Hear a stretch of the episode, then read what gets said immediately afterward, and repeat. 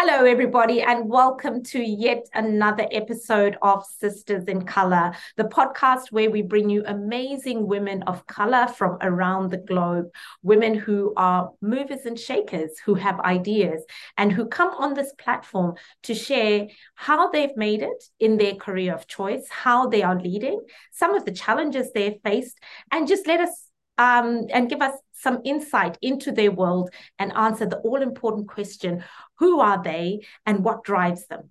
Today, we have the amazing and the brilliant Dr. Esther Onyango from Kenya. She is a fellow sister, uh, a member of APA. She has so many accolades, but let it not leave it up to me to introduce her. Hello, Esther. Welcome to Sisters in Color. Hi, Christine. Thank you so much for having me here. Thank you. Thank you so much for making time to be on this podcast. I know how incredibly busy you are. So, really, really appreciate you taking time out of your busy day to sit and have this fireside chat with us. Oh, yes. A pleasure to be here. I've followed your podcast and I just really want to highlight. I really love the amazing stories of women that you're bringing out. And it is my honor to be here today. Thank you. It is our honor to have you now. Our audience doesn't know you. So, would you start by telling us a little bit about yourself? Who is Dr. Esther? Or who? yeah, you know, I think it depends on the day. Who am I? but in essence, so um, professionally, I'm a researcher, I'm a research scientist and I'm an interdisciplinary researcher. So what that means is um, I cross disciplines in trying to answer my research questions, which is around understanding how environmental impacts like climate change impact on human health and how we can develop tools for policy and practice. So I have a long journey that led me to this point, um, but I love it. Um, I, I I love the complexity and the space that I'm in and the diverse people and stakeholders that I get to interact with. So that's me on majority of my daily life, working life. Um, outside of that, I'm a mother, a mother to an amazing six-year-old girl who is wise beyond her years, constantly challenges me to think outside the box and also just, you know, challenges me to you know, in in, my intellectual capacity. Um, and uh, apart from that, I'm a I'm a fun lover, adventurer. I like adventures. I liked things that push me out of my comfort zone. I like thrill-seeking stuff. Although since I became a mom, I've kind of reduced on that, but picking it up again. So that's in a nutshell, depending on you know what time of day it is. Now, Esther, take us back to your childhood and your formative years. Did you always know what you wanted to be? I mean, some kids say, you know, they play dress up and they play dress up in firemen's costumes, doctors' costumes, nurses' costumes, but they weren't really costumes for researchers. So tell us, you know, a little bit about your formative years and what what was like growing up in Kenya and what your childhood was like. Yeah, uh, yeah, that that is an interesting question. Um, I have to say, I'm not one of those kids who knew straight out the bat what I wanted to be. Or I, I did, but it was as far from science as it could get. So, uh, growing up, I, I read a lot. I grew up in a family where uh, knowledge and intellectual curiosity was encouraged. So my dad was a big reader, big thinker. Um, we had a big family, have a big family. I had seven, six siblings, so seven of us. But I remember, and I was number five, so I came after all these boys, and um, I I remember, you know, discussions at the dinner table, just every topic under the sun. So we're all naturally curious people and I started off by just reading everything I could get my hands on. I used to read a lot, ask questions. Um, I was in a household that that was encouraged, but it, it got to a point, it got so bad with my reading that I was actually banned from bringing books home. I'm probably the only kid whose parents said you can't bring any books home, but I would get so lost in a book that I'd forget everything around me. and um, just that love for words, I thought I wanted to write from an early age. And um, I went into high school uh, with the intent of going into journalism. Now, if you're African like me, you know, especially for our generation, journalism wasn't considered a career. It's not, you know. You were either doing medicine or law or engineering. Yeah. That was a career. Or law. Um, That's it. Yes, yes, pretty much. Um, so yes, I, I, I knew it, you know, my parents were entirely supportive of that. Uh, and kept steering me towards the sciences. And um, when I was in high school, there was a, uh, my biology teacher who was really hands-on with me. I mean, I still loved science. I just didn't really want to do it as a career then. But just the interaction with her is what pivoted me towards biology. Because I started to like it. I did really well in biology. I loved it um, I'd always liked knowing about the human body, how it functions. So I just um, thought then I would continue on with that and study that in, in university.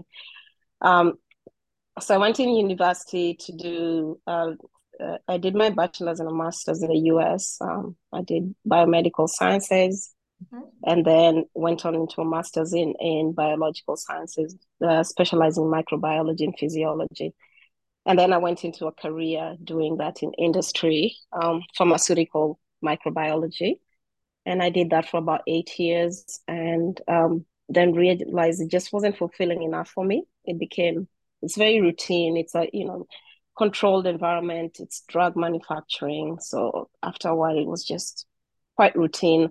I like being challenged. I like more of a dynamic environment.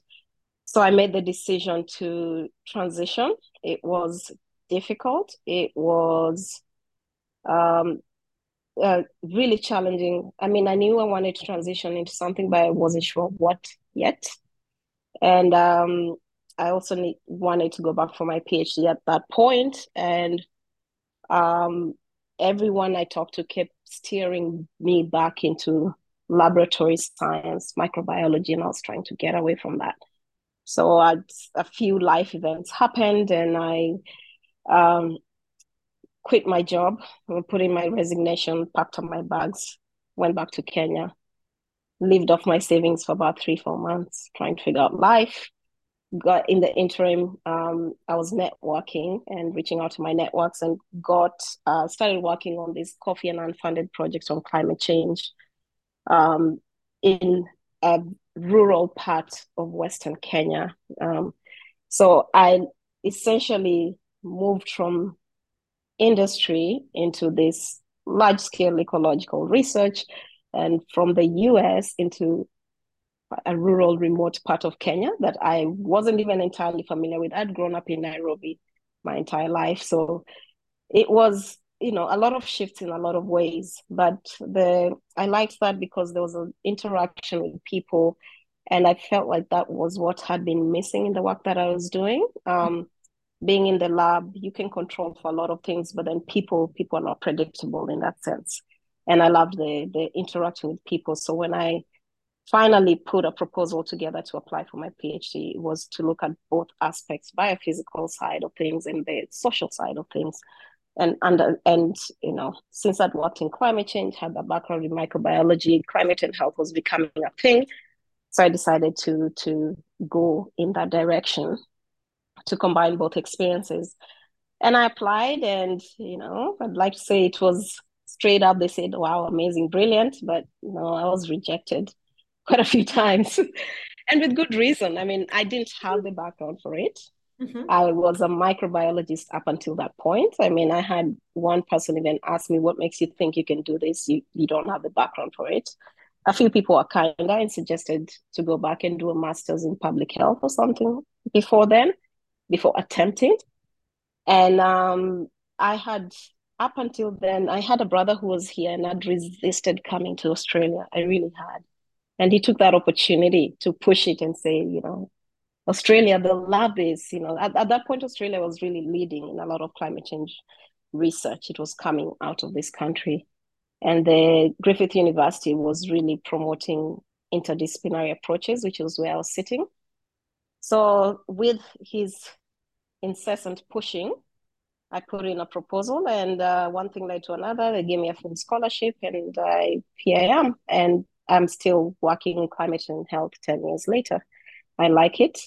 Um, you know, it's an interdisciplinary space. I get to look at biophysical side of things, the socioeconomic side. I get to look at how that's useful for policy. So I, I can say that I'm in a good space now, and I probably now know what I want to do mm-hmm. with my life. Wow. Yes. Wow, that's that's we'll get to that. Just yes. back to a few things that you mentioned. Now you segued um, into how you studied in uh, and lived in different places. So obviously, you know your your formative years and um, your sense of identity. A lot of it comes from your Kenyan heritage, but you've also lived in the US and now in Australia. Now contrast um, and educate us a bit on your move to the US when you did your undergrad. What was that like? Oh, it wasn't. It, it actually wasn't the first time I'd left Kenya. So I, I initially left Kenya when I was ten, almost 11 mm-hmm. So my father, his work took him to Europe to Zurich. So we lived there for eight years. But in between, I went to high school in Kenya because my dad felt like it would help us with staying connected to our culture. So he shipped us back. At the time, it just felt like torture. Like, why? So shipped us back to boarding school there. So I did my high school in Kenya, but I'd really be in in the country for the school year, and then holidays I'll be back with my family. So I can say from an early age there was that exposure outside of of my culture and and my heritage, and I think that has shaped a lot of how I think about stuff. I have a very broad way of looking at things, it's quite easy for me to integrate with different groups just because of that background.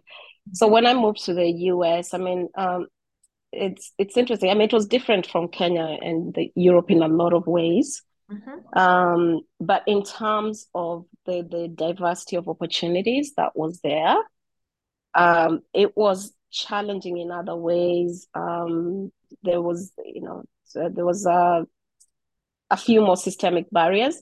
I think because I was also older, I was probably experiencing this more than when I was in Europe. I was a teenager, so that all those things, it's basically you know they would be managed at a more higher level.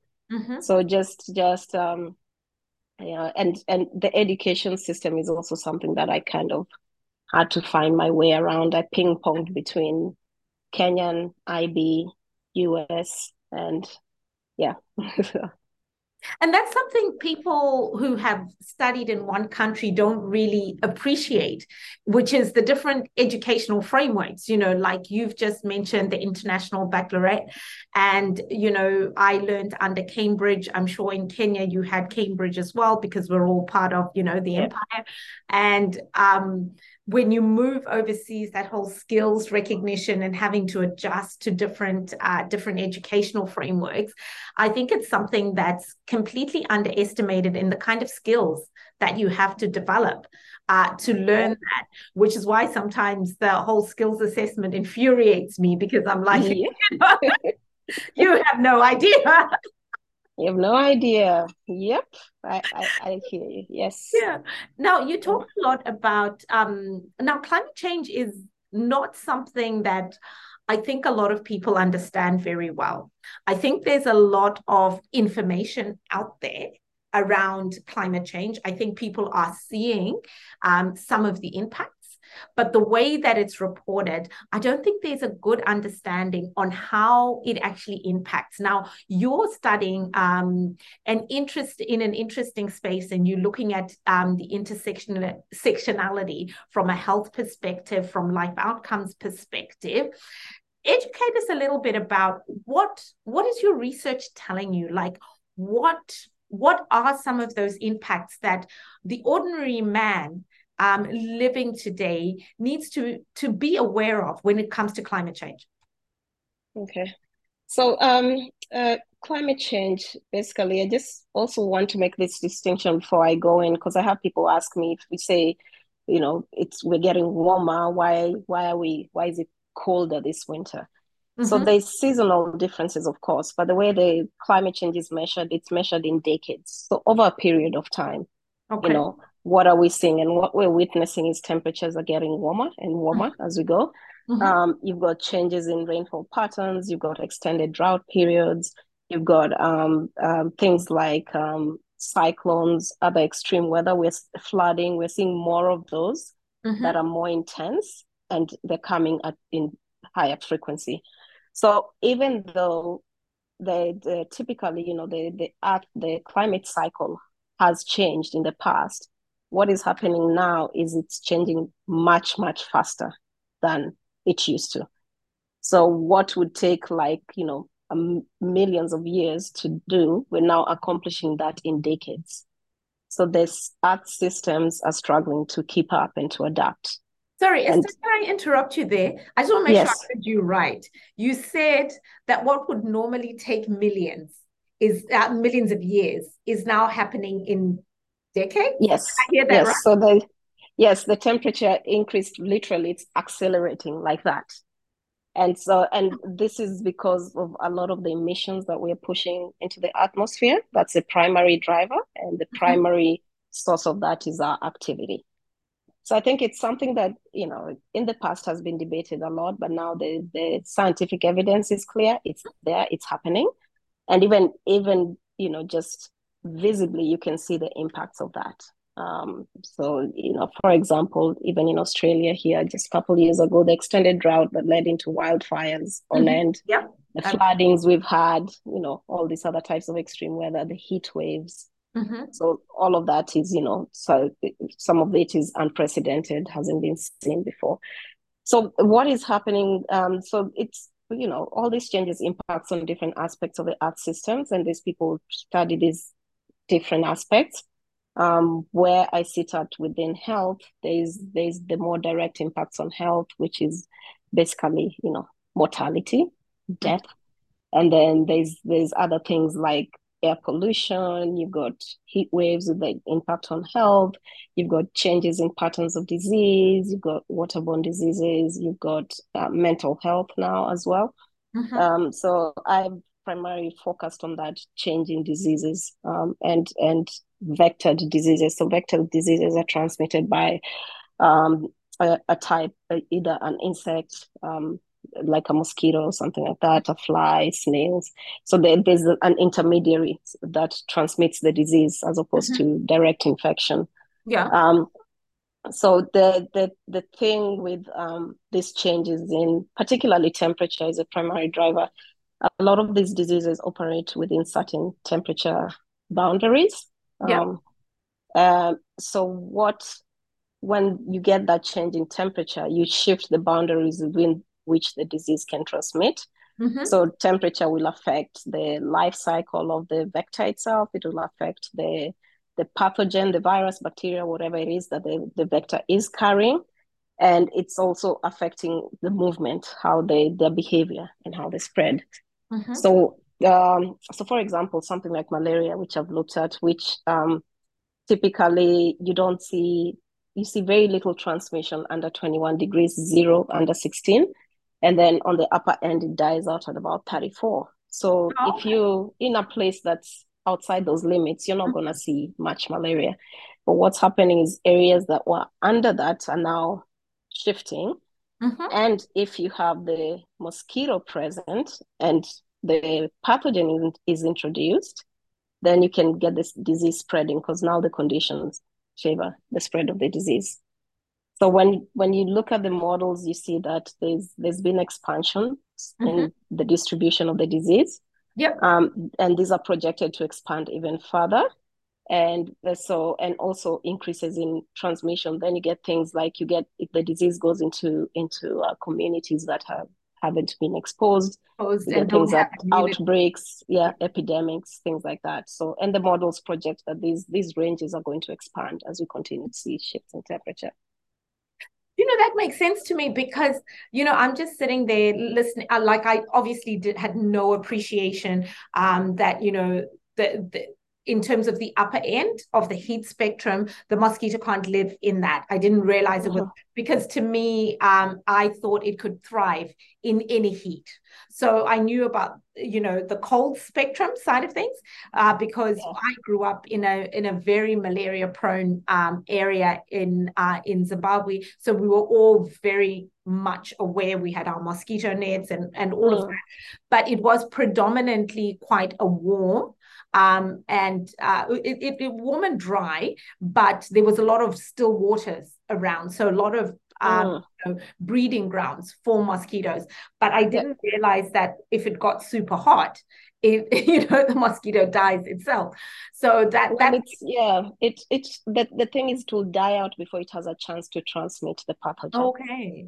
So it it it extends. The temperatures are suitable, then the pathogen finishes its life cycle faster. The mosquito can transmit it. The mosquito life cycle is also a bit extended.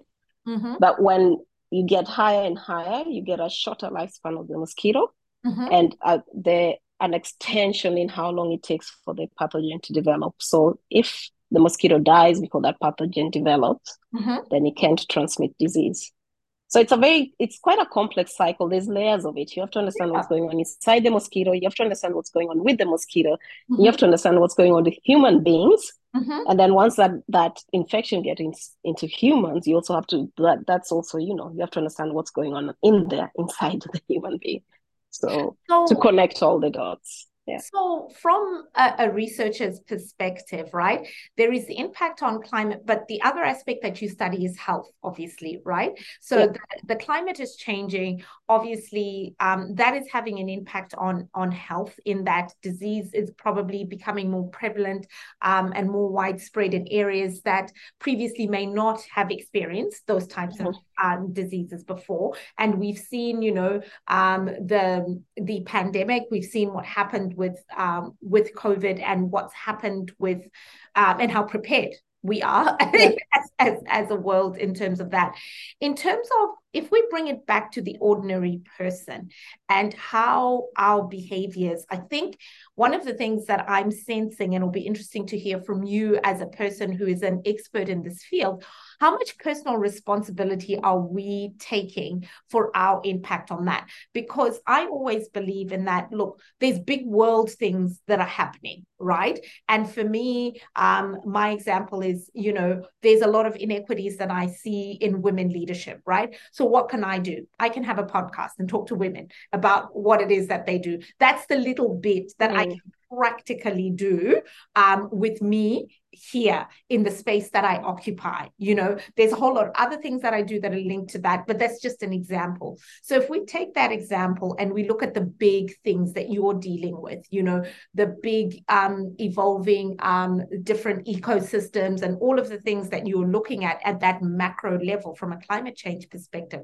what can we do better that can assist us with improving our health comes, outcomes, sorry, and it slowing down or at least if not slowing down but at least contributing to mitigating some of the mm. impact mm. of climate change yeah i think first it starts with the awareness i mean we're all contributing in our little ways whether it's by emissions whether it's you know just environmental pollution or or uh, individually within our household, within our communities. So first, it's that awareness and understanding, and then um, you know, and then from that, then you can look at okay, what what can I do to to what what little bit can I do for me as an individual? Um, so there's there's um, apps out there that track your emissions that you know the emissions track tracker and they can tell you how much you're contributing to global greenhouse gas emissions based on your travel patterns, your flight patterns, your your appliances in the house and things like that. So that if you I mean if you plug into something like that, then it gives you an idea of what your personal carbon footprint is and what you're contributing. But also you can look at ways in which you can you can mitigate that and do your bit. Mm-hmm. Maybe, you know, not if you don't have to travel somewhere do an online meeting. I mean, COVID was a good example of when we stopped flying everywhere. You know, the air cleared up in a lot of places and things became green again. so there's there's that bit. I know it's hard because yes, we want to go places, but sometimes it's about thinking that. Um, there's there's carbon offsets where you can offset the the amount of emissions you put back in. Um, and but also those are debated, programs that are debated. Um, you can choose to like I personally, my electricity company sources its energy from solar, mm-hmm. so it's green energy, and the excess energy that they they they do harvest is fed back into the grid. So that's my one way um, of since I can't have solar, that's my one way of you know my small contribution. Um, I don't do plastics in my house, so those small things. Um, I try to recycle whenever I can. Mm-hmm. Um, and and you know the so so there's this little things that you can do within your household just to look at ways with which you can mitigate and also part of it is you know getting out there and getting the information you need there's a lot of information now about um, climate change about sustainability about what you can do um, there's information from your your government local council. So it's out there if people really want to know and and um, have awareness of how they can uh, contribute. Yeah. Yeah. So i guess one of the things that I'm fascinated about is um, finding out how we're doing as women in these different spaces. So as a researcher, as a woman who's, you know, at the top of her game in this field, I don't know many I don't know many women of color who are doing what you do. In fact, I just know you. So how many of us are there? You know, I so I'm going to speak from Australia because I'm here now and working here now. And yeah. I have to say, Christine, in my, I've, I've now been in climate change research for 10 years plus, starting from when I started doing, you know, uh, when I left the US, probably like 11, 12 years. Mm-hmm. And uh, my time in Australia, 10 years of those has been here. And I can honestly say that in all of the conferences I've been to, all of the research forums, everything, I probably come across, I don't know, three, four women of color. Mm-hmm. So we're not, yes, we're not that many, but sometimes you're in a room full of people, mm-hmm. over 300 people, and you look around and you're like, oh, okay, that's just me. so there's not a lot of women of color out there, but I'm I'm speaking from the context of being here in Australia. Certainly, if you went to somewhere like East Africa, you'd find more women. Um, the number of women in general in climate change research is growing, but it's still not enough. Mm-hmm. And it, uh, we need to have more women in research. We also need to have more women in, in the policy space. Oh, and, oh, and not only that, we need to have more women in the negotiations. You know, when you go to UNFCCC and when countries are making commitments, and and uh, there's two reasons for that. I mean, one, uh, climate change is going to impact on women differently. Women are more vulnerable. Well, a, a lot of it boils down to the the institutions around the cultural practices, the the socioeconomics, everything. So you have your impacts. Then when you cascade down into communities, into individual households, you find that generally it's women who are more impacted because of their status, mm-hmm. um, because they may not have agency to make decisions within the household, mm-hmm. um, the awareness, you know, the the the differences in um, education levels or things like that. But at the same time, when interventions have been made in groups like that, you find that the women are the more engaged ones, the engaged groups. They want to come out, they want to know information. Mm-hmm. So there's the you know the the the needs to be a space where we can really empower these women as agents of change. And typically when you go do your training, it's shown when you give women that information and how to cope, they're the ones driving and leading change.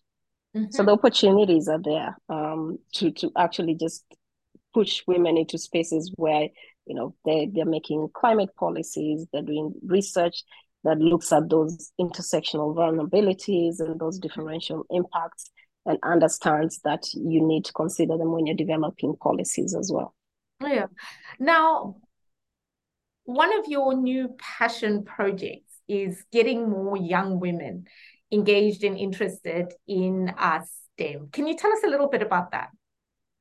Yes. So, um, uh, my colleague and friend, Dr. Maggie Lord, and I started an initiative called Mshauri. Now, Mshauri has been a long time uh, in the making. It's something that we had discussed for a while, but it came out of a need. Some the aim of Mshauri is to to increase um, the uptake of uh, women of color from culturally and linguistically diverse backgrounds into STEM careers. And this came out of, uh, you know, just being in that space and not seeing enough women of color, but also just realizing that the, you know, the for us, for, for Maggie and myself, being in the position that we are um, in our career spaces and with a little bit of influence now, then it's giving back and how can we elevate more women to come you know into the sciences but also to come into key critical research fields that are going to be for the future. So you know you've got technology you've got scientific advancements going on you've got things like ai machine learning all of that. So we don't want these women to miss the boat. Mm-hmm. and and Mshauri um, looks at doing starting this from like the high school level where a lot of kids are now trying to figure out what they want uh, what they're interested in. And going into high schools and talking to kids about their interests around stem and why why they may not like stem or what opportunities they foresee and in that process understanding if there are any barriers what their needs are and then we pair them with a mentor who um, hopefully guides them through through a journey where they they go on into university and take up STEM subjects. Um, I think for me personally, my my personal drive from Mshauri, um, as I said before, I I grew up in in a space where learning was actively encouraged. Mm-hmm. But I also grew up with parents who made no distinction between boys and girls. Yeah. We were all one cohort. And i think for my mom she just had a lot of kids. We did everything. There was no boy girl stuff. You're you're a kid in my house you have chores. Yeah, yeah. i know i know what that's like because i remember one time thinking oh there's a planet that my brother gets a better education than me. Exactly. I'm, that one i'd like to see that planet. Yep. but when you grow up that's when you realize that that's actually a position of privilege.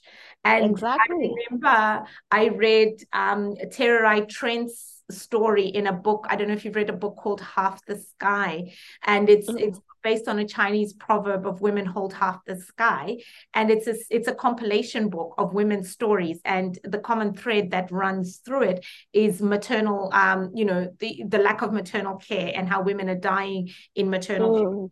And stories of abuse and um, you know the marginalization of the girl child.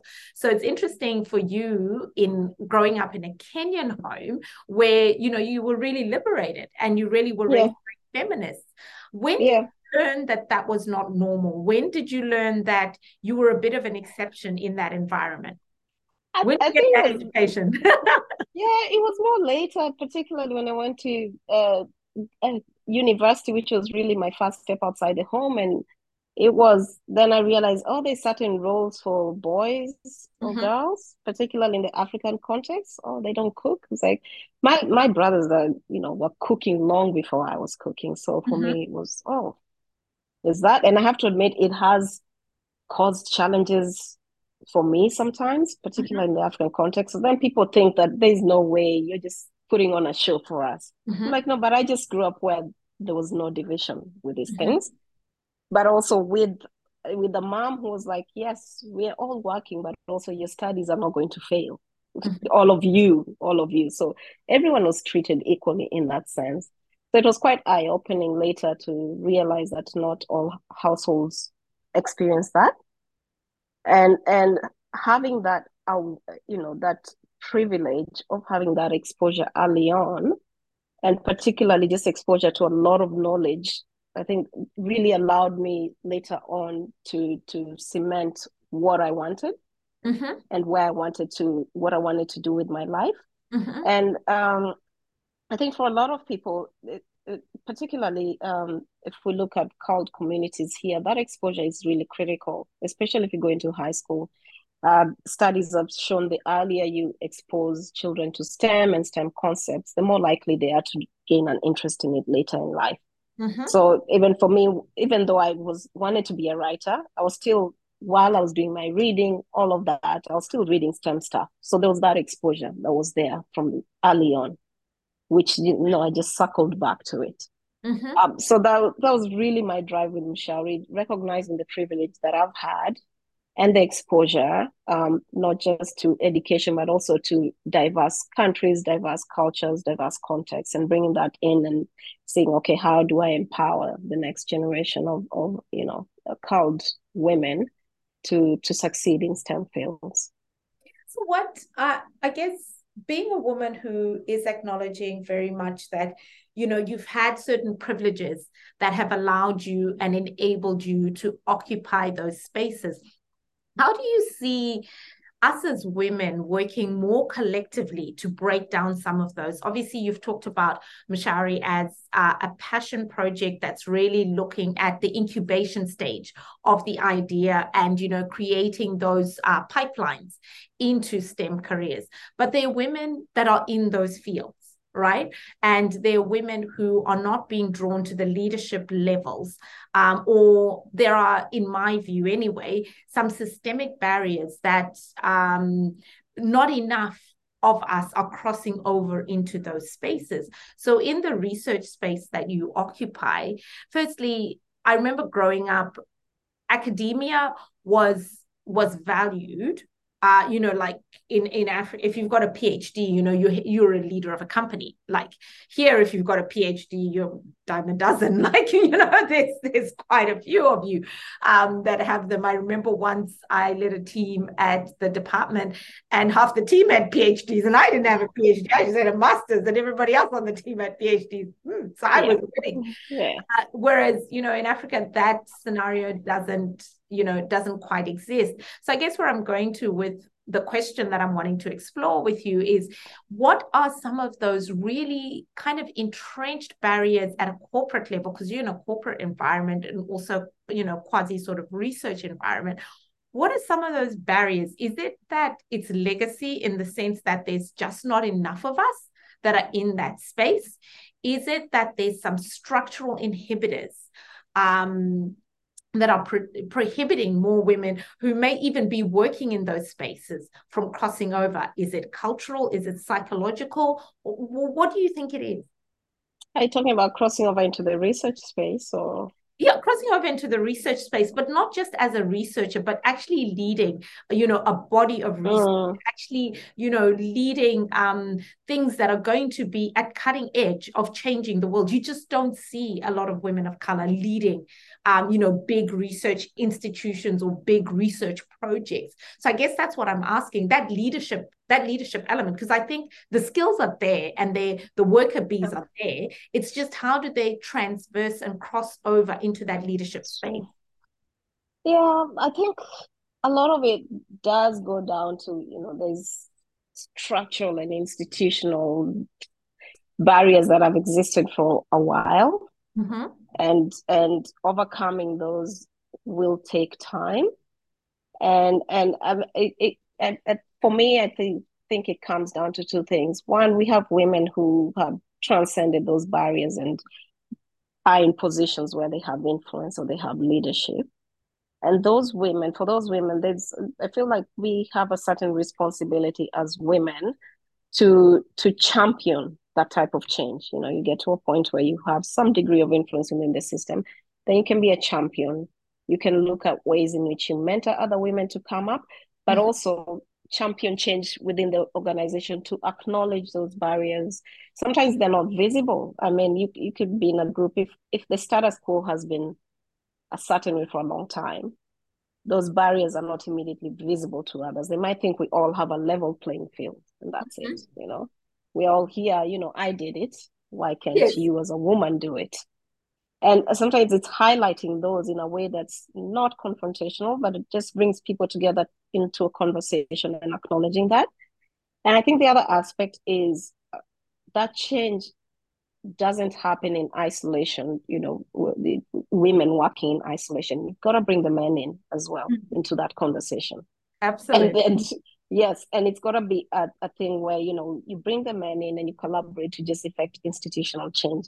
Um, in my time in the research phase, I've seen a lot of change towards that. I mean, there's a lot more conversations happening around, uh, you know, gender, gender equity, inclusivity, you know, um, diversity and inclusion. Mm-hmm. Sometimes it's frustrating because I feel like they're broad motherhood statements, mm-hmm. and and they're you know nested in a strategic plan somewhere. But mm-hmm. I think the challenge is sometimes people don't quite know how to operationalize that. Okay, we yeah. we know this is this is what we're aspiring to, but how do we get there? Um, so uh, uh, you know, it's it does.